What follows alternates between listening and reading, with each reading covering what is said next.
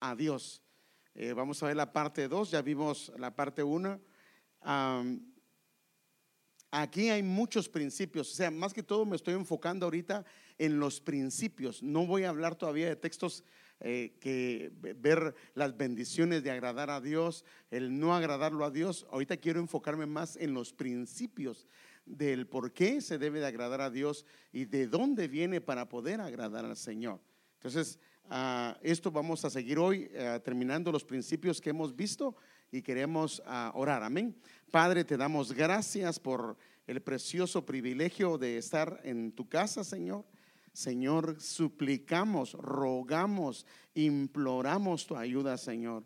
Danos tu gracia, esa gracia que solo viene de ti, Señor, para poder exponer, explicar tu preciosa palabra. Señor, ilumínanos con tu Santo Espíritu, Señor. Ilumínanos, Señor. Necesitamos esa unción apostólica, profética, evangelística, pastoral y magistral para exponerla y abre el corazón y los oídos de tu pueblo para oír tu palabra como conviene, Señor. En el nombre de Jesús de Nazaret te lo pedimos y damos las gracias. Amén. Este, si se recuerda, y si quiere más información sobre unos principios que hablamos, que le vamos a una retocadita ahorita, lo puede oír en la predicación que hicimos la semana pasada. Pero el texto que usamos es Colosenses 1.10, que dice, para que andéis, o sea que esta es la manera, y ahorita se va a dar cuenta la, diferente, la diferencia entre lo que es andar y caminar, aunque son dos términos que se parecen, son distintos. Y vamos a ver por qué. Para que andéis como es digno del Señor. O sea que hay una manera de andar de una manera digna delante del Señor. Y dice él, agradándole en todo. O sea, una manera de andar dignamente delante del Señor es agradarle a Él, no al pastor, no al ministerio, no al hermano, a Él en todo. Ahora, hermano, pero eso lo deja un poco espiritual. ¿Cómo? Este, dando fruto en toda buena obra. O sea que en todo lo que hacemos, por supuesto, debe ser cosas que el Señor ya preparó de antemano para nosotros, debemos de dar fruto. Y claro, la única finalidad es agradarle a Él en todo. Ahora, por supuesto, esto va muy de la mano con lo que es el conocimiento. No podemos agradar a Dios si no sabemos cómo hacerlo. Por eso es que Él estableció el tabernáculo y le dijo a su pueblo cómo deberían de llegarse a Él. Por ejemplo, si usted quiere agradar, ¿qué es lo que hace una persona cuando está conociendo a alguien y se está enamorando? Y quiere regalarle algo, ¿qué es lo que hace? Averigua, ¿sí o no? Averigua qué es lo que le gusta. Y, ya cuando le dicen, le gustan los frijoles, barata me salió, dijeron, va. Pero no, cuando se trata de regalos, las mujeres no piden frijoles, ¿va? Pero si hubiera, le decía, es que le gusta los frijoles en lata, dijo, ah, le regalo 20 latas, ¿va? Pero no, normalmente tiene que haber un conocimiento de lo que agrada. Entonces nosotros tenemos que crecer en el conocimiento, porque si no hay un crecer en el conocimiento de Dios, entonces difícilmente vamos a agradarle en todo y vamos a tener fruto en todo lo que hacemos.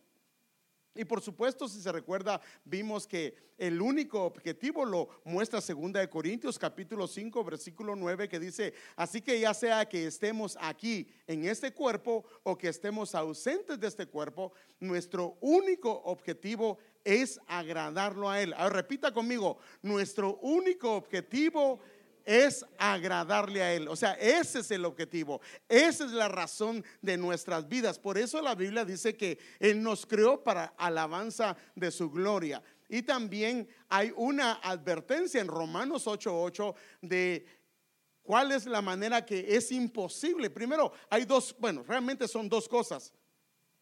Tal vez hay más, pero me vienen a la mente dos. Sin fe es imposible agradar a Dios. Ese es uno. Pero esta otra dice, los que viven según la naturaleza pecaminosa no pueden agradar a Dios. No hay manera. De sin fe no se puede agradar y si se vive conforme a la carne tampoco se puede agradar. Y si se recuerda, también la semana pasada hablamos que prácticamente el agradarlo va íntimamente ligado con los cinco sentidos. Y fíjese hermano que una de las cosas que pasa en los sentidos es que, por ejemplo, cuando el Señor percibió el, el olor del sacrificio que Noé le había hecho, dice que él percibió. Y fíjese que cuando uno, fíjese, es que lo, agradable, el olor de un perfume va íntimamente ligado a algo grato. Por eso es que, y fíjese que cuando uno percibe algo, tiene la tendencia, cuando es sabroso, hasta cierra los ojos, como que todos sus sentidos se concentran en eso exquisito, en eso delicioso. Entonces, los cinco sentidos, eso ya lo vimos, va íntimamente ligado con lo que es agradable. Ahora, hay unas palabras que son sinónimas con la palabra agradable y yo quiero que las veamos porque aquí la Biblia muestra algunas palabras y a veces no nos damos cuenta que está bien, está hablando de agradarle.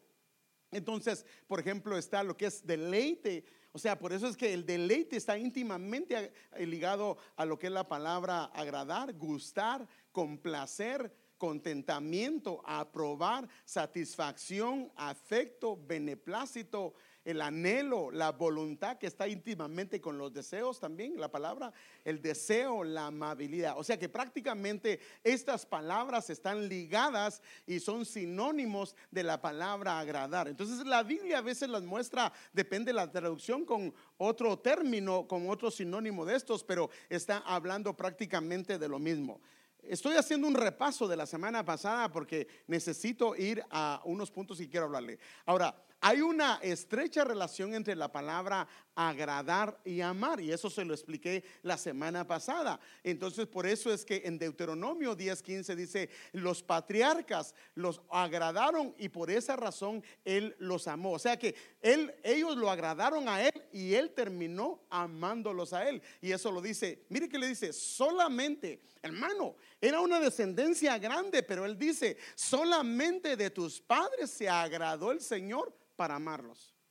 O sea que el agradarle a Él va íntimamente ligado a el amor fluyendo de Él hacia, hacia, nosotros, porque es obvio que hay diferentes amores. Él ama diferente, hermano. Así como nosotros amamos a las personas, pero hay algunas personas que amamos más. Y nosotros fuimos hechos a semejanza de Él. Lo mismo pasa con Dios. Hay un amor que es el amor hacia todo el mundo, pero hay un amor que Dios rinde, perdón, que Dios da o Dios expresa o sale de su interior para aquellos que lo agradan. Y yo quiero que veamos eso. Y también, si se recuerda, vimos un principio. Aquí vimos, hay varios principios, pero aquí vimos un principio que es que lo agradable despierta el amor en nosotros hacia Él. O sea, lo mismo cuando algo olemos que es sabroso, ay, qué rico. Y entonces nuestros sentidos se, eh, se tratan de enfocar a dónde viene ese olor sabroso o si es comida, nos concentramos en eso. Entonces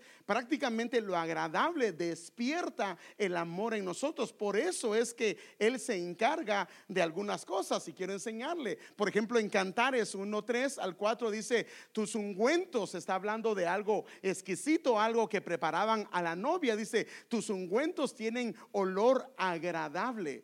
Eh, tu nombre es como ungüento purificado. O sea que aquí hay varias cosas. Son los ungüentos del Señor y el nombre del Señor. Por eso es que cuando lo adoramos, hermanos amados, de nosotros como su nombre es como ungüento, entonces comienza a levantarse un olor fragante y de nuestro interior comienza a surgir un amor hacia Él en medio de la adoración. Y por eso es que fíjese que en este pasaje, la versión Reina Valera actualizada dice, tu nombre es como perfume derramado por el olor de tu suave perfume. Dice, las jóvenes por eso se enamoran de ti. O sea que lo que los estamos tratando de ver es que no, lo que el Señor, para agradarlo, está íntimamente ligado con el enamoramiento.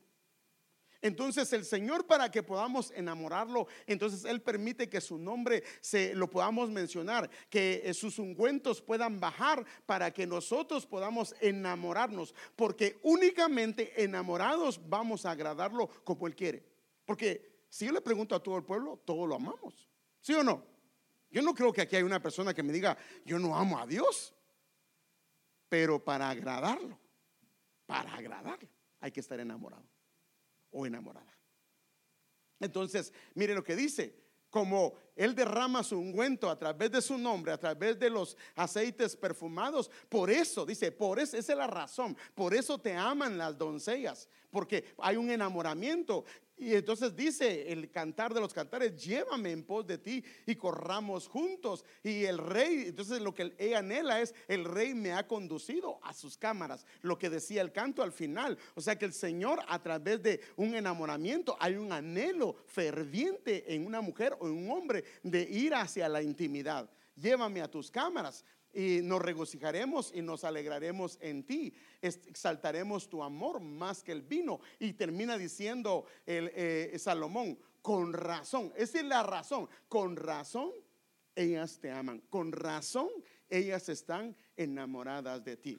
Ahora, ¿Qué es la ventaja? Por eso les decía que al principio que por eso es importante el conocimiento, porque el conocimiento la Biblia lo muestra como un olor fragante, porque al mire hermano, cuando le vamos conociendo es lo mismo que pasa con una persona, no se enamora a la primera, sino que en la medida que va conociendo a aquel hermano o aquella hermana, especialmente un hombre soltero o una mujer soltera, se va enamorando. ¿Por qué? Porque va conociendo quién es ella o quién es él. Y lo mismo a nosotros nosotros cuando vamos conociendo al Señor, la tendencia es que vamos enamorándonos más y más. Y hermano amado, por eso es que Pablo desechó todo lo que él era, todo lo que había conseguido en el mundo por una sola razón, por el conocimiento del amor supremo que era el Señor Jesucristo. Y este pasaje dice, pero gracias a Dios que en Cristo siempre nos llueve en triunfo y que por medio de nosotros manifiesta en todo lugar la fragancia de su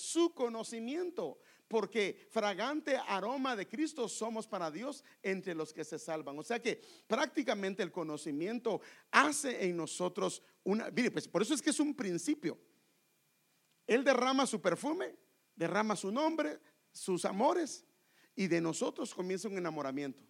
Pero cuando nosotros comenzamos a conocerle a Él y hablarle a Él, entonces ese se vuelve un aroma exquisito y Él lo percibe y Él se enamora más de nosotros. ¿Sí me capta ese principio? O sea que esto es importante. Por eso es que son principios que tenemos que tomarlos en cuenta. Bueno, esta es parte del repaso.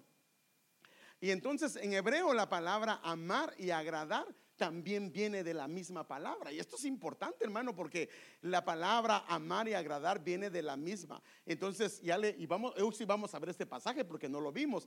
En Génesis 27, 3 dice, toma pues ahora tus armas, tu aljaba y tu arco y sal al campo y tráeme casa y hazme un guisado como a mí me gusta, le pidió este Jacob a um, Esaú. Aleluya, es que se me confunde Esaú con Saúl.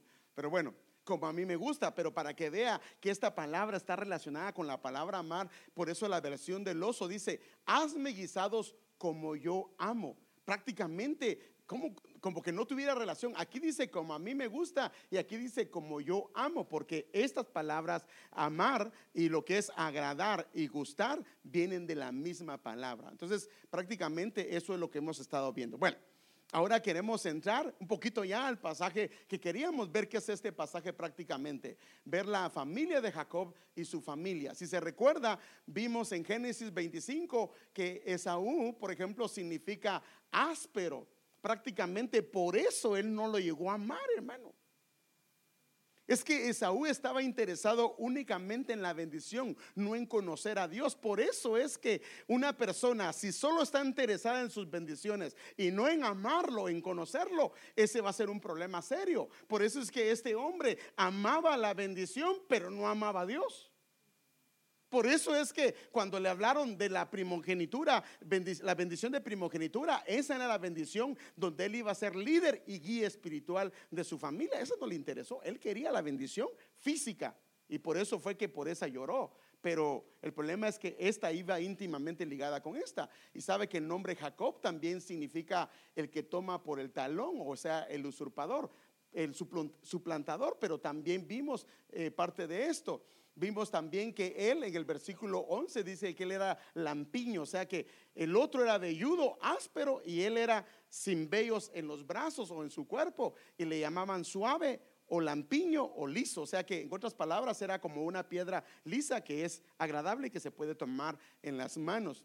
Y vimos también que Rebeca era la mamá de ellos y que esta mujer significa encadenar con belleza, pero realmente significa lazo o nudo, que también habla de esperanza o también es de mujer eh, fiel. Y esta mujer fue la que impactó a este hombre. Y la ventaja que hubo fue que a esta mujer la metieron debajo de la tienda de Sara. Entonces ella tuvo la cobertura de Sara y prácticamente influyó en la vida de su hijo. En el otro no influyó, sino fue en este. Y prácticamente este nombre que habla de que él era que por el contrario era un hombre, hablando de Jacob, era un hombre tranquilo y le agradaba lo mismo quedarse en el campamento. Esta palabra tranquilo es la palabra tam que significa completo.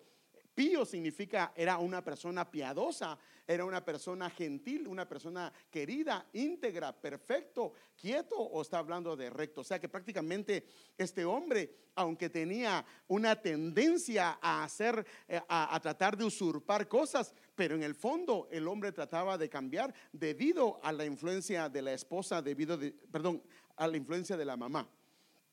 Bueno, ahora vamos a entrar al pasaje porque quiero ver algunas cosas en este pasaje.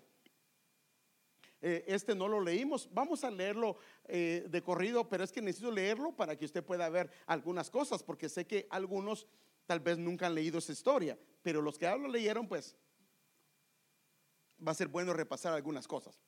Mire, Dice en Génesis 27 del 1 al 29, vamos a leer 29 versículos. Aconteció que cuando Isaac envejeció y sus hijos se, y sus ojos se oscurecieron, quedando sin vista, llamó a Esaú, su hijo mayor. Y le dijo, ahora, ¿por qué él era mayor? Era mayor porque eran, gemelos, porque él salió primero, pero no por edad, sino porque eran segundos los que le había salido antes. Y le dijo, hijo mío, y él respondió, heme aquí. Y él dijo, he aquí ya soy yo ya soy viejo, no sé el día de mi muerte. Toma pues ahora tus armas, tu aljaba, tu arco, y sal al campo y tráeme casa. Y hazme un guisado como a mí me gusta, o sería el otro, como yo amo. Y tráemelo y comeré. Ahora, esto era importante que él le trajera algo que le agradaba a él, porque esto iba a despertar o iba a ser el vínculo, iba a ser el medio, el vehículo donde Jacob, perdón, donde Isaac iba a bendecir a Jacob. Y dice, para que yo te bendiga antes que muera. O sea que prácticamente eh, esto era importantísimo. Dice, ¿Por qué no le dijo solo te voy a bendecir? No, porque él sabía que él quería darle una bendición, pero de alguien que estaba complacido. Por eso es que esta bendición primogénita, hermano, viene de alguien que está complacido. Y déjeme enseñarle la versión Kadosh lo que dice de este pasaje, hermano. Dice, hazme carnes como a mí me gusta y tráela a mí para comer. Entonces te bendeciré y mire que dice, entre paréntesis, entre paréntesis está como primogénito antes de morir.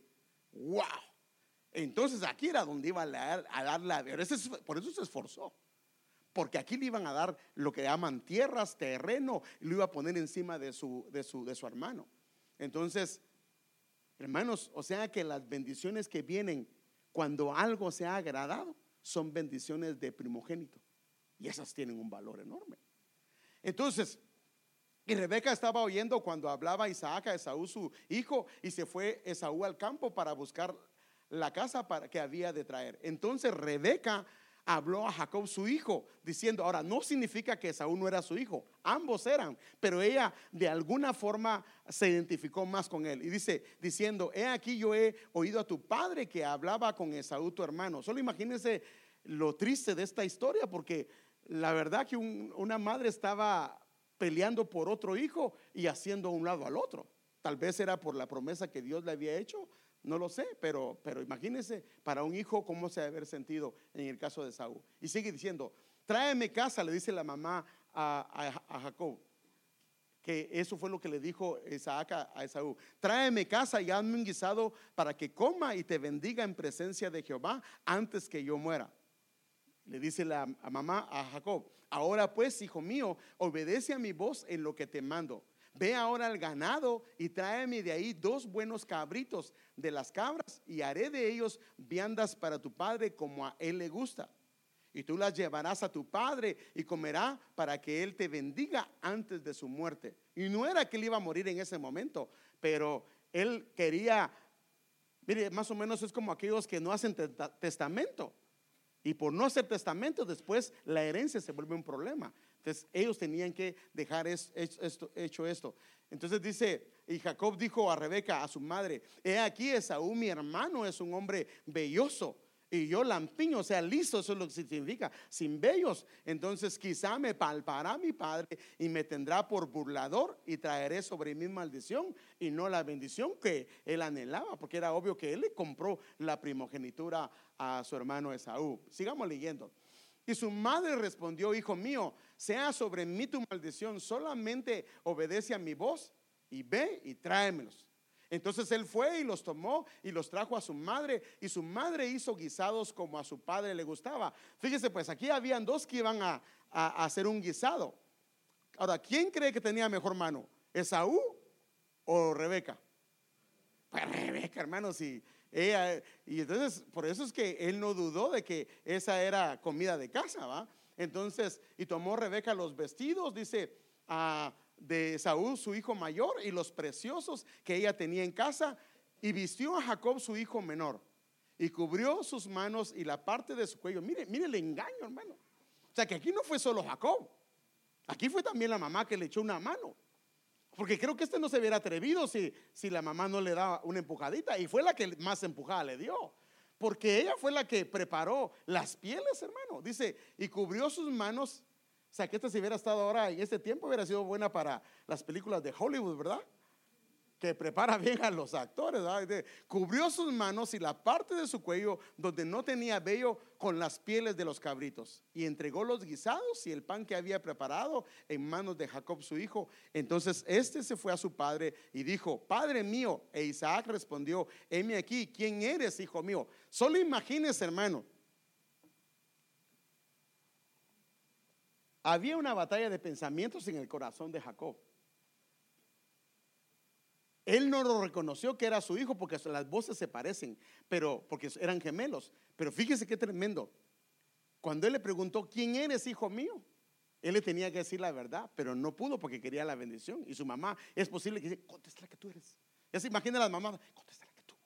Porque fíjese que todo esto pasó porque él perdió la vista. Ese fue el problema. Entonces, eh, ¿quién eres, hijo mío?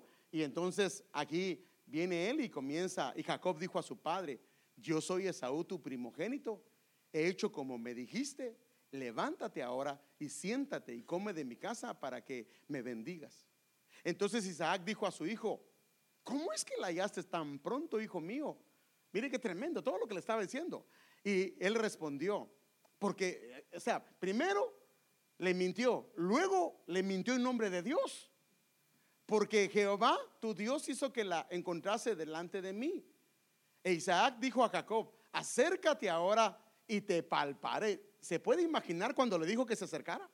Porque no sabía si iba a funcionar lo que le hizo la mamá. Dice, acércate ahora y te palparé, hijo mío, por si eres mi hijo Esaú o no. O sea que tenía sus dudas si lo era o no. Y se acercó Jacob a su padre, Isaac, quien le palpó y dijo, la voz es la voz de Jacob, pero las manos, las manos de Saúl. Ahora, aquí quiero que usted vea algo. Por eso es importante que entendamos esto, hermano. Esto es un principio. Para que se destapen las bendiciones de primogenitura, los cinco sentidos tienen que activarse. Especialmente cuando que Dios se agrega. Porque por eso es que en su Hijo cinco veces aparece, en Él tengo complacencia. Cinco veces aparece en toda la Biblia. Y esa complacencia es agrado. O sea que lo que hizo eso fue que despertó en Dios una bendición de primogénito. Entonces, aquí usted va a ver que primero, aquí está el sentido, aquí está el sentido del tacto, aquí está el sentido del el oído. O sea que aquí ya se activaron, o sea, entonces fueron, esto, esto, esto lo que hizo fue comenzar a abrir la puerta para desactivar prácticamente o hacer venir la bendición de primogénito. Y luego dice, y no le conoció porque sus manos eran vellosas como las manos de Saúl. Y le bendijo. Esta fue la primera bendición que él recibió. Entonces prácticamente con dos sentidos, él ya recibió una bendición. pero no era la que él buscaba, porque él buscaba una bendición mayor. Esta era una bendición del Padre, pero él buscaba una bendición. Y la bendición mayor tiene que venirse cuando se activan los cinco sentidos, en ese caso de Jacob. Ahora, uno no se activó porque si se hubiera activado, él no lo hubiera bendecido. Y por eso Dios, en su soberanía, permitió que la vista la tuviera bloqueada. Entonces, y Génesis 27 dice, y dijo, ¿eres tú mi hijo Esaú? Y Jacob respondió, yo soy. Le volvió a preguntar. O sea que le, tenía duda porque sabía que ahora le tocaba que responder. Entonces, y dijo también, acércamela y comeré de la casa de mi hijo para que yo te bendiga. Y Jacob se le acercó eh, eh, y, e Isaac comió, le trajo también vino y bebió. Y le dijo Isaac su padre, acércate ahora y bésame, hijo mío. O sea que aquí se activó otro sentido que es el sentido del gusto. Y aquí se activó el otro sentido. Y Jacob se acercó y lo que lo cerró, lo que cerró esta escena, hermano, fue, y Jacob se acercó y le besó, y olió Isaac el olor de sus vestidos. Entonces aquí ve las, prácticamente los cuatro sentidos, le digo ya, la razón por, lo que, por qué la vista no estaba activa era porque él no lo hubiera hecho. Él perdió eh, a quien debería dar la bendición de Dios. Entonces Dios dejó inhabilitado el sentido de la vista. Pero si hubiera estado en, correctamente, él, los cinco sentidos hubieran sido, hubieran provocado que él dé su bendición. Entonces dice, Jacob se le acercó y lo besó y olió Isaac el olor de sus vestidos. Eso está hablando de quién era, de su caminata, de su ministerio. O sea que Dios sí, hermano, cuando se agrada de algo, hay niveles de agradarse. Podemos que Dios nos bendiga con dos sentidos activados, pero si se activan los cinco, hermano, las bendiciones que van a venir van a ser enormes. Y prácticamente aquí se activó la segunda bendición con los cuatro sentidos. Entonces ya aquí está el sentido del gusto y prácticamente el sentido del olfato. Ahora, miremos la bendición que desató prácticamente el haber agradado y que Jacob se haya agradado. Mire lo que dice, hermano. Mira, el olor de mi hijo como el olor del campo que el Señor ha bendecido.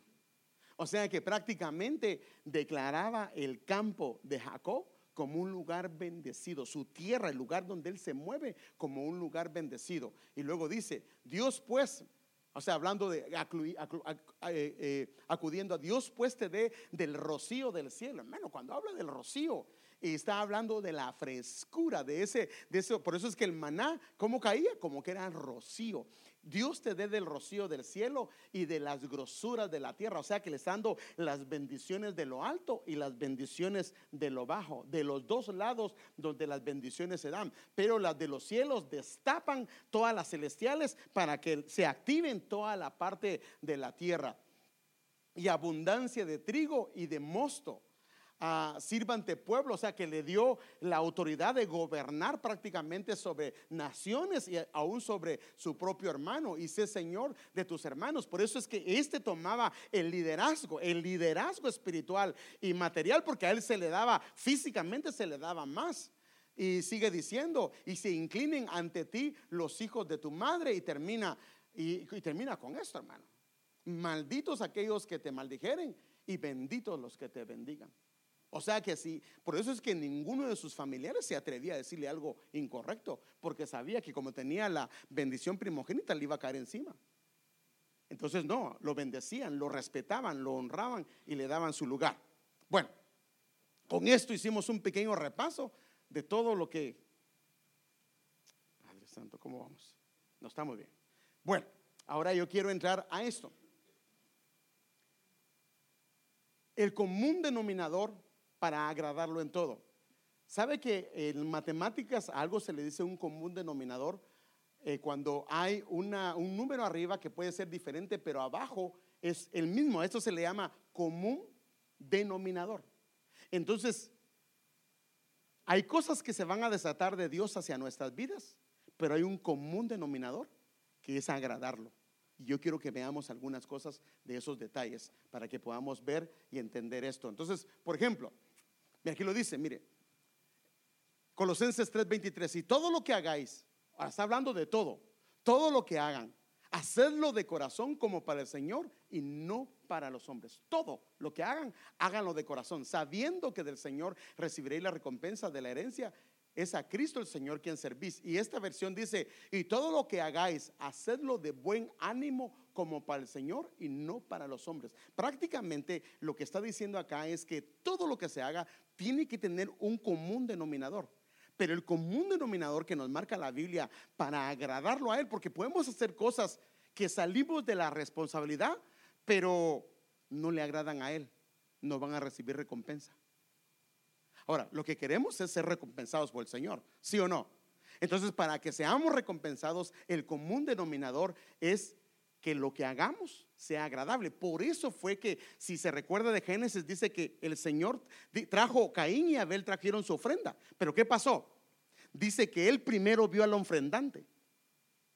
Si estaba enamorado, si lo amaba, lo que él hizo para traer esa ofrenda. Y luego él vio la ofrenda y luego la recibió. Porque para agradarlo, él primero va a vernos a nosotros con qué actitud lo hacemos, lo que hacemos aunque para nosotros no sea tal vez grande, pero para Él sí, porque Él sí evalúa, Él pesa los corazones, Él pesa las intenciones. Eso lo dice la Biblia, hermanos. Amén. Entonces yo quiero que veamos aquí algunas cosas. Quiero mostrarle. Como ya entendimos que el común denominador es agradarle, entonces déjeme enseñarle esto. Haga de cuenta que este es Enoch.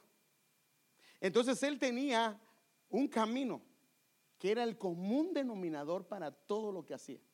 El principio era andar a diario con Dios, pero agradarlo en todo. O sea que prácticamente lo que hacía Enoch era agradar al Señor en todo. Entonces el común denominador de todo lo que él hacía solo tenía una finalidad, agradarlo para él. Por ejemplo, cuando usted trabaja en su trabajo, ¿para quién trabaja? Ah, pues yo trabajo para ganarme mi dinero, está bien. Pero cuando trabajamos para Él, siempre vamos a dar más porque sabemos que estamos dando testimonio. Aquí a una gente no le importa el testimonio. a mí lo que me interesa, si este ni me paga bien, sí, pero si usted hizo un contrato de trabajar ocho horas, las ocho horas debe trabajarlas. Ahora, ¿cómo debe trabajarlas? Las debe trabajar bien. Ahora, ¿qué pasa si se hace loco y el patrón no lo vio, no le pusieron cámaras? De todas maneras se le va a pagar. Pero ¿quién sí lo vio? El Señor sí lo vio. Entonces este hombre tenía un principio que era un común denominador, era que a diario él tenía este común denominador que era agradarlo a él en todo. Entonces yo quiero que veamos algo. Entonces, para agradarlo en todo, en mí tiene que haber un deleite, un enamoramiento. Porque no, no podemos agradarlo a Él. Hermano, no podemos agradarlo a Él como Él quiere si yo no estoy enamorado del Señor. Esa es la verdad. ¿Cómo vas a, trabajar para un patrón que te trata mal? ¿Cómo vas a trabajar para un hermano que te trata mal si realmente no hay un deleite en tu corazón? Entonces vas a hacer porque no te queda otra, pero no porque lo deseas. No porque en tu corazón haya algo vibrando y digas, no, papadito, yo lo hice para ti. Lo que hice, lo hice para ti aunque el patrón no te dio gracias o aunque el pastor no te dio gracias o quien sea a quien hayas trabajado dentro de la iglesia. Entonces, para agradarlo a Él en todo, en mí tiene que haber un deleite o un enamoramiento. Tiene que estar surgiendo ese enamoramiento, ese, anhelo, ese deseo de agradar. Porque eso es lo que pasa cuando alguien está enamorado. Lo que quiere es agradar. Lo único que, todo lo que hace es para agradar. Y por eso es que, eh, por eso es importante que el Señor nos dejó a nosotros el amor y el enamoramiento para que entendamos lo importante que es para Él. Porque Él no viene por una mujer casada, Él viene por una novia. ¿O qué, qué es el común denominador de una novia? Que está enamorada. ¿Sí o no? Ese es el común denominador de ella. Entonces, ahora quiero que veamos algo. Hay cosas que a veces hacemos que son agradables delante de Dios pero no significa que estemos enamorados. Y déjeme mostrarle. Por ejemplo, hay gente que es muy respetuosa, educada, culta con otras personas. No porque haya aprendido algo de la palabra, sino porque así le enseñaron en su casa. Hay quienes son muy buena gente, hermano. Hay quienes son muy buena gente, no debido a que Dios ha tratado en sus corazones o para agradarlo a Él, sino porque ellos fueron enseñados. Su temperamento les ayuda y les ayuda a que ellos ayudan a medio mundo.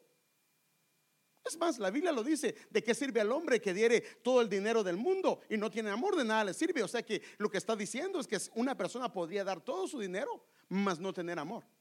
Porque todo lo, hermanos, es que todo, todo, todo lo que hagamos debe venir del corazón de Él. Y nuestro corazón lo que hace es responder a ese amor. Este, también ah, ah, hacemos cosas que nos agradan, vamos a ver. O también cosas que nos benefician. Yo quiero enseñarle. Por ejemplo, ayudar, ayudar mutuamente en Hebreos 13, 16. Eso es algo que le agrada a Dios. Pero mucha gente ayuda mutuamente porque se beneficia también. Ayuda a alguien y sabe que esa persona le va a ayudar.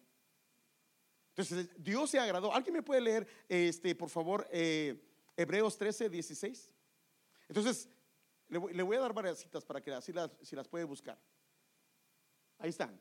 Hebreos 13, 16, Salmo 147, 1, a 1 Timoteo 2, del 1 al 3, eh, Romanos 12, 2 y uh, Primera Timoteo 5, 4 y Filipenses 4, 18.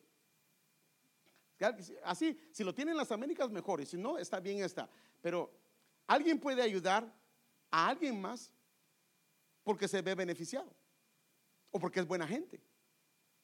Pero una cosa es diferente cuando lo hacemos porque el Señor queremos agradarlo a Él.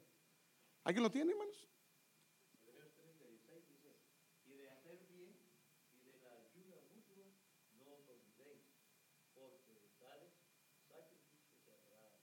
O sea que de ayudar a otras personas, ¿se agrada a Dios? Sí, es algo que Él se agrada. Entonces el que se agrade de que le ayudemos a alguien no significa que le estemos agradando en todo. Porque muchas veces en otras cosas no le estamos agradando. El siguiente pasaje, el, alabar. a, cuántos, ¿A cuántos les gusta cantarle al Señor y danzar? Nos gusta hacerlo, ¿no? Hermanos, solo nos pone la música y queremos danzar. Y está bien, porque también eso le agrada a Dios. Pero eso no significa que una persona tenga una caminata devota con el Señor. ¿Alguien lo puede leer, por favor? Este, el que sigue. Salmo 147, 1.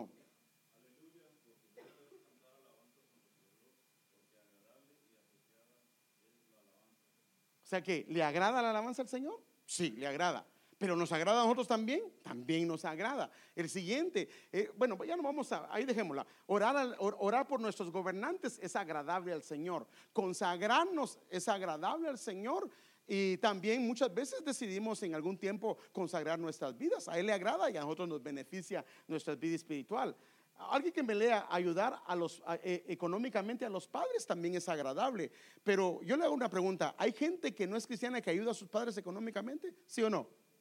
Sí, hay mucha gente y no son creyentes, no agradan a Dios en otras cosas, pero en esa cosa lo agradan, en ayudar a los padres económicamente. O sea que hay muchas cosas que hacemos que los hacemos porque ya sea nuestro temperamento, la educación o porque nos beneficia. Por ejemplo, dar nuestros diezmos es una ofrenda al Señor, pero los que hemos venido ya caminata por años, sabemos que si no los damos, nos ha ido mal. ¿Sí o no? Entonces, lo hacemos. Ahora, el Señor lo que quiere es el dador alegre. Pero si lo hacemos aún sin alegría, de todas maneras, el Señor va a cuidarnos. Entonces nosotros ya hemos entendido que si dejamos de dar diezmos, nos ha pasado muchas cosas. Entonces, por, entonces lo hacemos, pero hay gente que ha amado al Señor, hermano. Entonces, lo que quiero enseñarle, hermano, es que hay mucha gente que hace muchas cosas, pero no necesariamente porque su amor esté fluyendo en Él, sino porque eh, nos conviene, porque es nuestra responsabilidad o porque ya hemos visto que lo debemos de hacer. Pero hacerlo porque fluye un amor dentro de nosotros hacia el Señor, eso es diferente. Porque cuando lo hacemos porque nos beneficia, solo lo vamos a hacer en este momento o en esta oportunidad. Pero cuando fluye desde adentro, va a ser en todo lo que hacemos y se convierte en un común denominador. Sabemos que Enoch es el séptimo y sabemos que cuando hablamos de él prácticamente hablamos de un hombre que lo agradó, un hombre que fue especial y la Biblia le llama a él que él es el séptimo. Prácticamente desde Adán hasta Enoch hay siete personas o siete generaciones y prácticamente está hablando del siete, está hablando de perfección. La Biblia está hablando de perfección. Entonces, Dios quiere hablarnos muchas cosas a través de Enoch, diciéndonos, diciéndonos a nosotros que ahí hay perfección. Entonces, ¿qué significa el nombre de Enoch? Enoch significa iniciado o significa consagrado. O sea, que esta persona iniciaba su vida hacia Él y estaba consagrado hacia Él. Y ahorita vamos a ver por qué razones. Ahora, quiero hacer una pequeña comparación entre lo que es Enoch y lo que es Noé. Noé es también, él, es, él no es el séptimo, sino es el décimo. Y el décimo, hermano amado, habla de prueba. El siete habla de perfección, el décimo habla de prueba. Y él significaba, Noé significa descanso, significa reposo, significa consolar. Ahora, mire la diferencia. Noé, perdón, Enoch vivió 365 años y fue llevado por Dios. Lo increíble de esto es que el año tiene 365 días. Entonces Dios hablándonos a través de la vida de Enoch, que él fue tan agradable que se pareció al ciclo en que prácticamente la tierra da vuelta alrededor del sol en 365 días, que es todo un, un año. O sea que prácticamente cuando nos habla de Enoch, representa a aquellos que están consagrados y dedicados a Él todo el tiempo. Fíjese que el 365 Dios lo dejó con una razón. Hablando Él que la tierra lo que hace, todo, fíjese, la tierra, en 24 horas la tierra se da, en 24 horas la tierra da vueltas sobre sí mismo, sobre su eje. Como, y lo hace alrededor del sol, diciéndole, mírame. Ella la tierra se examina y se, se muestra ante Dios. Porque acuérdense que la Biblia habla de que el sol es el sol de justicia, que es nuestro Señor. Entonces la tierra lo que hace es que se abre delante de él las 24 horas, pero luego hace su recorrido todo el año, diciéndole, yo quiero que abrirme delante de ti todos los días, pero también en mi camino, en mi andar, que tú me puedas evaluar y que a tus ojos yo pueda ser evaluado y que no haya ninguna oscuridad en mí. Mire qué tremendo, hermano. Todo eso está en la Biblia dejado por un propósito. Bueno, ahora quiero ir a esto que quiero mostrarles. En la Biblia, antes de que viniera nuestro Señor Jesucristo, pasó esto. Se recuerda que Nabucodonosor se llevó a mucha gente cautiva, prácticamente fueron unos 500 o 600 años antes de Cristo, se llevó una gran cantidad de gente, una gran cantidad de gente se la llevó para Babilonia. Y lo que pasó fue que la gente fue dejada por todos lados del mundo. Y la gente dejó de hablar su idioma, que era el hebreo. Entonces la gente comenzó a hablar más el idioma griego. Entonces el problema fue que ya no podían enseñarle hebreo o las escrituras porque todo estaba en hebreo. Y entonces en las sinagogas no se podía enseñar hebreo porque mucha gente no entendía y lo que pasaba era que mejor se iban. Entonces, ¿qué, hicieron? Entonces ellos tradujeron la Biblia y la tradujeron la Biblia del hebreo. Fueron hebreos los que tradujeron la Biblia del hebreo al griego. Y a esa Biblia que fue antes de Cristo le llamaron la Septuaginta. Así se llama esa Biblia, Septuaginta. Entonces, aquí yo quiero que vean algo. Lamentablemente no pude hacerlo un poco más grande, pero está hablando de la vida, por ejemplo, de Enoch. Esta es la Reina Valera, que es prácticamente un verbo que eh, la Reina Valera lo traduce como dice, y caminó Enoch con Dios después de que engendró a Patusalén 300 años. Así la traduce prácticamente la Reina Valera. Pero y esta es la traducción correcta. Aunque yo quiero mostrarle la otra traducción. La traducción de la BTX, que es la versión de la Biblia textual, así se llama, traduce andar, porque hay una diferencia entre lo que es andar y caminar. Entonces, él dice, y anduvo no con a Ja 300 eh, años después de haber engendrado a Matusalén. Pero la Septuaginta traduce esto de, ay, gracias, porque si no hace que me paren la, Mire, mire cómo lo traduce. Esta parte es lo que dice es was very pleasing, que lo que dice hablando prácticamente, ¿cómo se da. Aleluya. Dígame amén, hermano, que sea, por favor, hombre. Haciendo mis tales y no me dice nada. Fíjese pues, hablando de no, fíjese que dice was very pleasing, que era, no dice que caminó ni que anduvo, sino que dice que era muy agradable. Wow. O sea que este hombre era muy agradable. Entonces prácticamente este no fue muy agradable y por eso él fue raptado. Entonces aquí hay dos hombres, aparece Enoch y aparece Noé. Enoch representa a la novia, representa a los que van a ser llevados en el rapto. Que es un común denominador de los que van a ser llevados en el rapto. Es que agradan en todo al Señor. Y por eso tenemos que ponerle atención. Porque hermano, ¿quiere usted ser la novia, hermano? estamos trabajando para ser la novia. Ese es el trabajo de los cinco ministerios. Queremos ser la novia. Entonces el Señor nos deja ver luzazos, vislumbres para que veamos qué son las características de la novia. Y entonces Enoch es una característica de que él le agradó en todo. Él fue muy agradable, era muy agradable. Entonces, como fue muy agradable, él representa a la novia, él representa al rapto y él, hermano amado, no murió porque fue traspuesto por Dios. No puedo leer las escrituras, pero yo sé que lo han leído. En hebreo lo dice que él fue traspuesto por Dios porque el Señor se lo llevó. Bueno, aquí lo dice también. Dice, y se, y se encaminó ¿no? con eh, Jaeloín y desapareció porque él lo arrebató. O sea, prácticamente fue llevado en el rapto.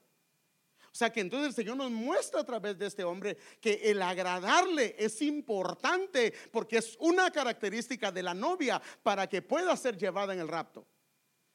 Entonces, por eso decía que mucha gente agrada muchas cosas al Señor, pero no en todo. Pero para ser novia, tiene que ser en todo.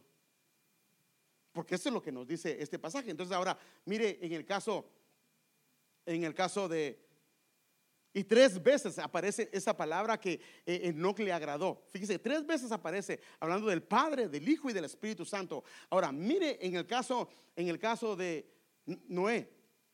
La Biblia aquí la traduce caminó en la Reina Valera actualizada. Aquí caminaba y fíjese que esta es la traducción correcta. Aquí ya no dice que anduvo, sino que caminaba. Y ahorita va a ver por qué. Y aquí ya no dice que fue que era muy agradable, sino solamente was pleasing, que es, fue agradable. Se hace una diferencia entre lo que es Enoch y lo que es Noé. Ahora, quiero enseñarle esto. ¿Qué es diferencia entre lo que es andar y caminar? ¿Qué diferencia hay? A ver, a ver qué se le ocurre. Por ejemplo, si usted se va de aquí a pie al Walmart, ¿Es andar o caminar? Caminar. Pero si usted se va de aquí al Walmart en una bicicleta o en un carro, usted está yendo o andando hacia. Por eso dice, ¿cómo, cómo se va a venir? Oh, anda, o cómo se fue. Se anduvo, se, se fue en carro, o anduvo en carro, o anda en carro, o anda en bicicleta, anda en moto. Entonces, prácticamente cuando habla de andar y caminar, es que caminar es que va al paso de alguien y va siguiéndolo. O va hacia un objetivo. En el caso de Noé, él iba caminando. Pero en el caso de Enoch, él su caminata, o sea, su andar, fue con un común denominador. El verbo andar se usa para expresar que nos estamos trasladando en medios de transporte que no implican necesariamente caminar dentro de ellos. Por ejemplo, anda en bicicleta. Entonces, lo que hizo Enoch fue que su medio de transporte, de andar delante de Dios, fue agradándolo en todo. O sea, el común denominador de Enoch fue agradarlo en todo. Ese era su lema, agradarlo en todo. En cambio, en el caso de, eh, de Noé, él lo agradó de vez en cuando y fue justo, pero el problema de él es que él como solo fue agradable, él sí fue salvado de la gran tribulación, pero pasó la tribulación. ¿Está conmigo? Ah? ¿Pasó la tribulación o no? Él es un representante de la iglesia que va a pasar la tribulación. Ahora, ¿fue guardado? ¿Su familia también? Todos. Pero sí pasó. Él oyó los gritos. Él oyó, hermano, él, él oyó cuando la gente gritaba afuera. Entonces, prácticamente, hermano, hay una diferencia entre andar y caminar.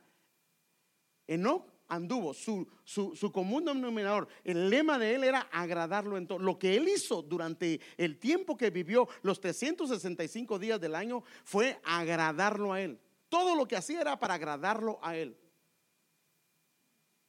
Noé también, pero no al nivel de él. Por eso es que él fue salvado en medio de la tribulación. Pero en no fue llevado. Él no vio nada de eso. Y miren la gloria, él fue traspuesto por Dios. Entonces, prácticamente, el medio de transporte de no para andar con Dios fue agradarle en todo. Entonces, por eso le estoy enseñando algunos principios, hermano, porque entonces lo que haga usted aquí en la iglesia, lo que sea que haga, si lo hace para agradarlo a Él, se le va a ser tomado en cuenta. Ahora, en la medida que nosotros comencemos a trabajar, si todo lo que hacemos, ahora no solo a mí, no solo aquí, sino en su trabajo, en su casa, cuando le va a servir la comida a su esposo, cuando le va a servir la comida a su esposa o a sus hijos, o, si lo visitan, si lo hace para el rey. Pero imagínense que la, hermana esté ahí en la cocina. A la gran voz, hombre, ¿por qué no dijiste a sus hermanos que se fueran? Si el pollo no es de que hiciera milagros yo aquí. Y con tristeza le da a los hermanos que llegaron a visitarla. Eso no le agrada al Señor. Ahí lo que tiene que hacer es como me han contado a mí, que oró por los tamales, por los frijolitos o lo que sea, y el Señor los multiplicó. Pero fíjese que, por eso le estoy diciendo, no, por favor, no estoy diciendo que no le hemos agradado. ¿Sí me entiende eso, verdad? No, no estoy diciendo eso. En muchas cosas le hemos agradado, pero para ser novia, porque solamente un enamorado quiere agradar en todo, en todo, en todo. ¿O quiere quedar mal? En nada, en nada. Entonces yo quiero enseñarle aquí algo. El escenario de dos iglesias. Una se llama, y eso hermano, el apóstol no lo ha explicado. Filadelfia, ¿a quién representa? ¿Ah? No, yo sé, pero yo sé, pero, pero ¿a quién representa? Filadelfia, la iglesia de Filadelfia, ¿a quién representa? Usted también tímido. Sí, sí, voy a usar al hermano Sergio, ¿verdad? Al, apóstol Sergio. ¿ah? Esta es una pregunta de examen, hermano. Filadelfia representa a la que se va, a la novia. Por eso hay que leer ese pasaje. Y la Odisea representa a la que se queda. Y mire, pues, mire qué tremendo. Entonces, mire, ahora mire qué significa Filadelfia, hermano. Significa amor fraternal. Una de las cosas. Ahora, ¿por qué dice amor fraternal, amor filial, afecto, afecto fraternal? Porque esta iglesia está llena de amor en su corazón hacia su Señor. Es la única iglesia que el Señor no le dice, pero tengo contra ti. Pero tengo, es la única iglesia que el Señor no le dice así nada. Nada, nada de eso.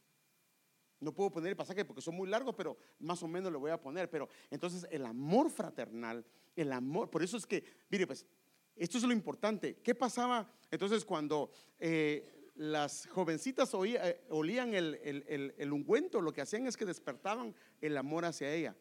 Y cuando en nosotros hay amor, que es, eh, o, hay ese aroma de unidad, por eso la Biblia en el Salmo 133 dice que, ¿cómo dice? El Salmo 133, mirad cuán bueno y delicioso es habitar los hermanos juntos en armonía. Es, mire, otra vez, buen óleo que desciende desde la cabeza hasta las barbas y hasta las vestiduras Ahora, ¿qué hace cuando eso se da, ahí dice que hace Dios. ¿Envía qué? Su bendición y su vida eterna. Entonces, esto es importante. Ahora, mire qué significa la otra. La Odisea significa justicia del pueblo. ¿Qué era la característica de ella? Yo soy rico. Sí, así decía. Yo no tengo necesidad de nada. No, yo soy bien espiritual. A mí no me tienen que. No, no, no. Entonces, mire, pues, mire qué decía. Yo conozco tus obras, que ni eres. Hermano, qué tremendo. O sea que esta es la que va a entrar a la gran tribulación. Ni eres frío ni caliente, ojalá fueras frío o caliente. Porque dices, por eso se llama justicia del pueblo. Porque dices, yo soy rico, me he enriquecido y de nada tengo necesidad. Y no sabes que eres un miserable y digno de lástima y pobre y ciego y desnudo. Yo reprendo y disciplino a todos los que amo. Sé pues celoso y arrepiéntete. Y a esa es la iglesia que le dice, he aquí yo estoy a la puerta. ¿Qué había pasado con el Señor? ¿Estaba qué? Fuera. Ya no estaba dentro. Pero a esta le dice, mire hermano, yo conozco tus obras, has guardado mi palabra y no has negado mi nombre. He aquí yo haré que vengan y se posten a tus pies. O sea, lo mismo que le dio la bendición de Jacob a él, los, en ese caso se van a, doblegar a tus pies. Dice, he aquí yo haré que se vengan, vengan y se posten a tus pies y sepan que yo te he amado. Dice, te voy a poner el sello que sepan que yo te he amado. Porque has guardado la palabra de mi, de mi perseverancia o paciencia, dice en otras ocasiones. Que dice, yo también. ¿Qué es eso? Te guardaré de la tribulación. O sea que esta iglesia es la que representa a la novia y no va a pasar por la gran tribulación. Y la otra es la que no dio la talla de novia y va a pasar por la gran tribulación. Entonces, si nos pidieran que nos, ¿qué es lo que, cómo podemos nosotros llegar a ser novia? Hay una característica, enamorarnos de Él. Porque enamorados lo vamos a agradar.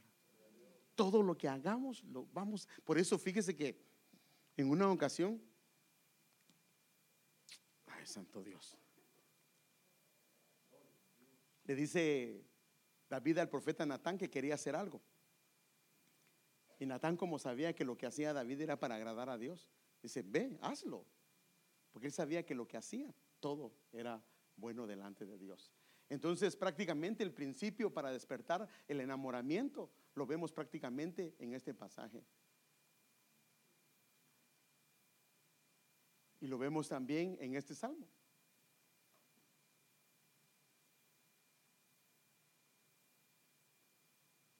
Y quiero terminar con este. Sofonías 3:17. Porque el Señor tu Dios está en medio de ti, como guerrero victorioso.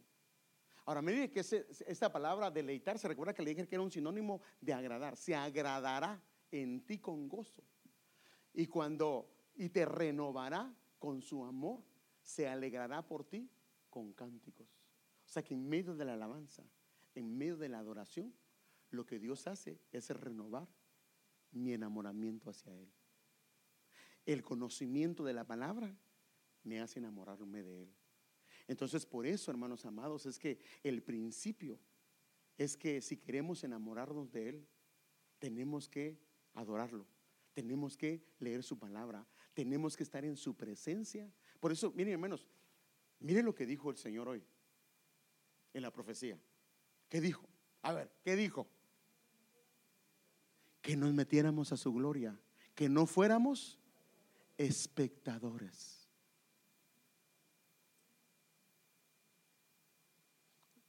¿Qué es lo que Dios está diciendo? Él está acá, su gloria está acá.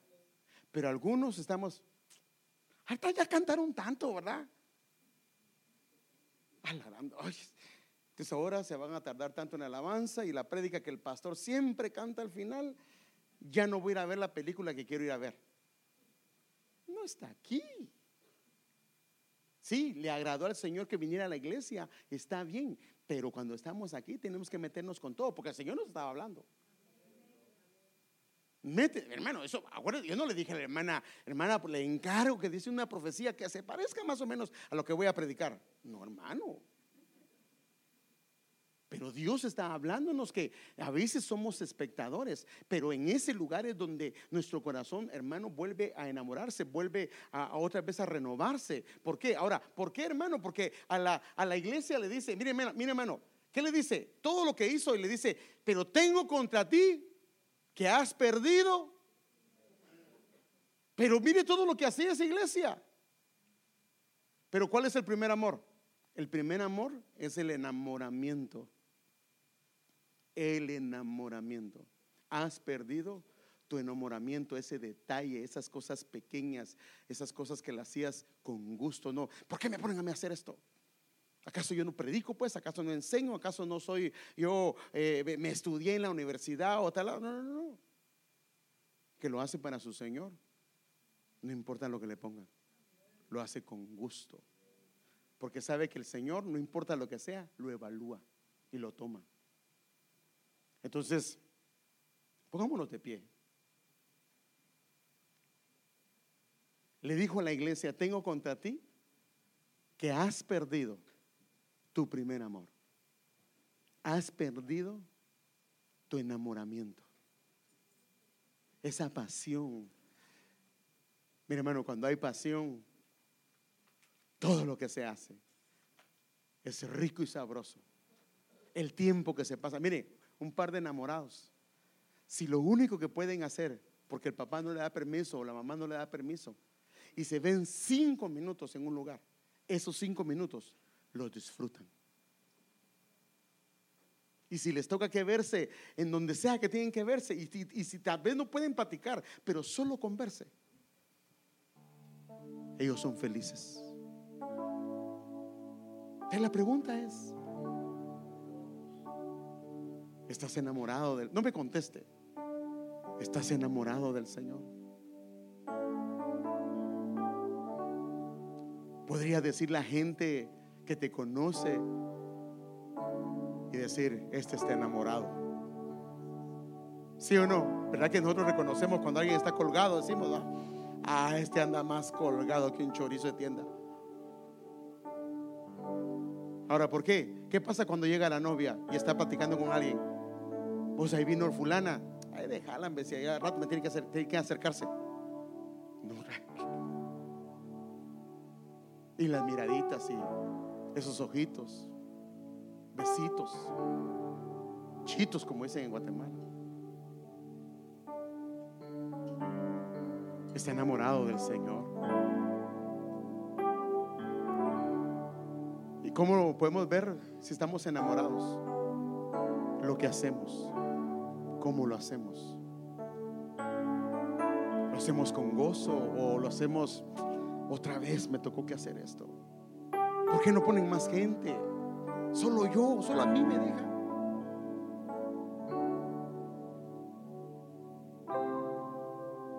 Estás enamorado, hermano. Estás enamorada, hermano. Esto es clave. Y por eso el Señor te está hablando a través de mi persona. Porque el Señor quiere que seas novia. El Señor quiere llevarte en el rapto. Sí, hay gente que se va a quedar y el Señor nos va a guardar como guardó a Noé. Pero para qué exponernos a eso. La Biblia dice que va a ser eh, una batalla, va a ser pruebas, va a ser luchas, va a ser tribulación, angustias, cual nunca ha habido sobre la tierra. Así dice la Biblia. O sea, ni el holocausto, ni cualquier prueba o lucha que haya venido se compara a eso. Por eso Noé era el décimo, porque el décimo significa prueba. Pero el Señor quiere llevarte a la perfección. Y lo que te va a llevar a la perfección a ti y a mí es el común denominador de quererlo agradar a Él pero no podemos agradarlo a Él de nuestras propias fuerzas, porque esto no es con nuestras fuerzas, porque si es con nuestras fuerzas nos vamos a cansar. Tiene que haber algo en el interior. Cuando uno está enamorado, hay algo en el interior que te hace hacer aquello. No te piden favor, no, no, no, sin que te pidan, hermanos, solo sabiendo que la persona dijo, yo quisiera ir a tal lugar, que hace la otra persona? Lo, lo lleva, compra boletos, hace lo que tenga que hacer porque quiere agradar. El Señor te llama todos los días a una intimidad en tu casa. Diciéndote quiero tener amores contigo. Cuando vienes a su casa, el Señor te dice, ve a mi casa, no dejando de congregarse. Mira que el hombre estaba enamorado y decía, yo me alegré con los que me decían, ¿qué dice? A la casa del Señor iremos. Porque en tu casa hay plenitud de gozo. El Señor te está llamando para renovar. O sea, usted se puede evaluar, yo me puedo evaluar si estoy enamorado o no. Ahora, yo se lo acabo de mostrar con la Biblia, que el enamoramiento tiene, es básico o es principal para ser novia. Porque la novia es la que se va. Él viene por alguien que está enamorado de él. Y enamorado o enamorada, lo vas a agradar. No en algunas cosas. Tal vez en algunas cosas le hemos agradado al Señor. Pero hay cosas que no. ¿Por qué? Porque nuestro amor es muy frío. ¿Y sabe por qué le digo todo esto? Porque en los últimos tiempos, así dice la Biblia, el amor de muchos se enfriará. Por eso es que a esa mujer le dice, tengo contra ti que has perdido tu primer amor.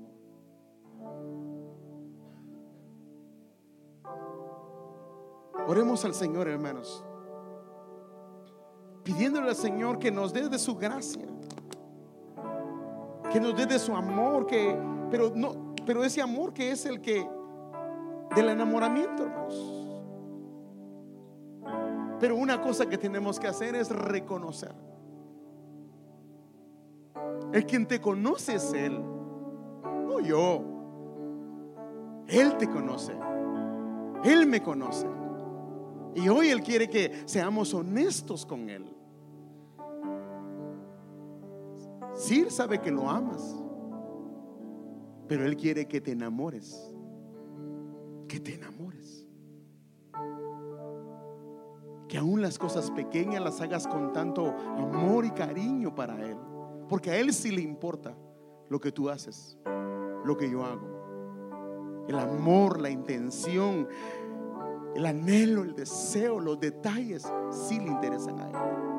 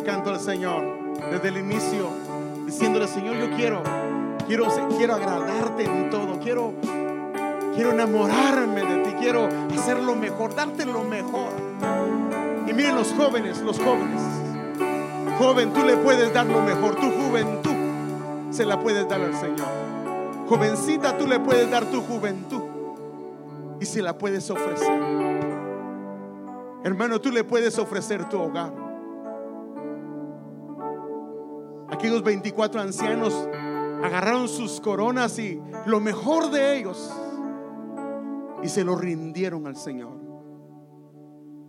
Y que este canto sea una oración desde lo más profundo de nuestro corazón. Y que el Señor despierte nuestro amor, nuestro enamoramiento, aquel, aquel amor del principio, cuando aún las cosas sencillas eran tan agradables delante de Él. Cantemos al Señor, hermanos. Y levantemos, si puedes levantar tu mano, decirle al Señor, yo quiero darte, Señor, en una señal que quieres hacerlo para ellos.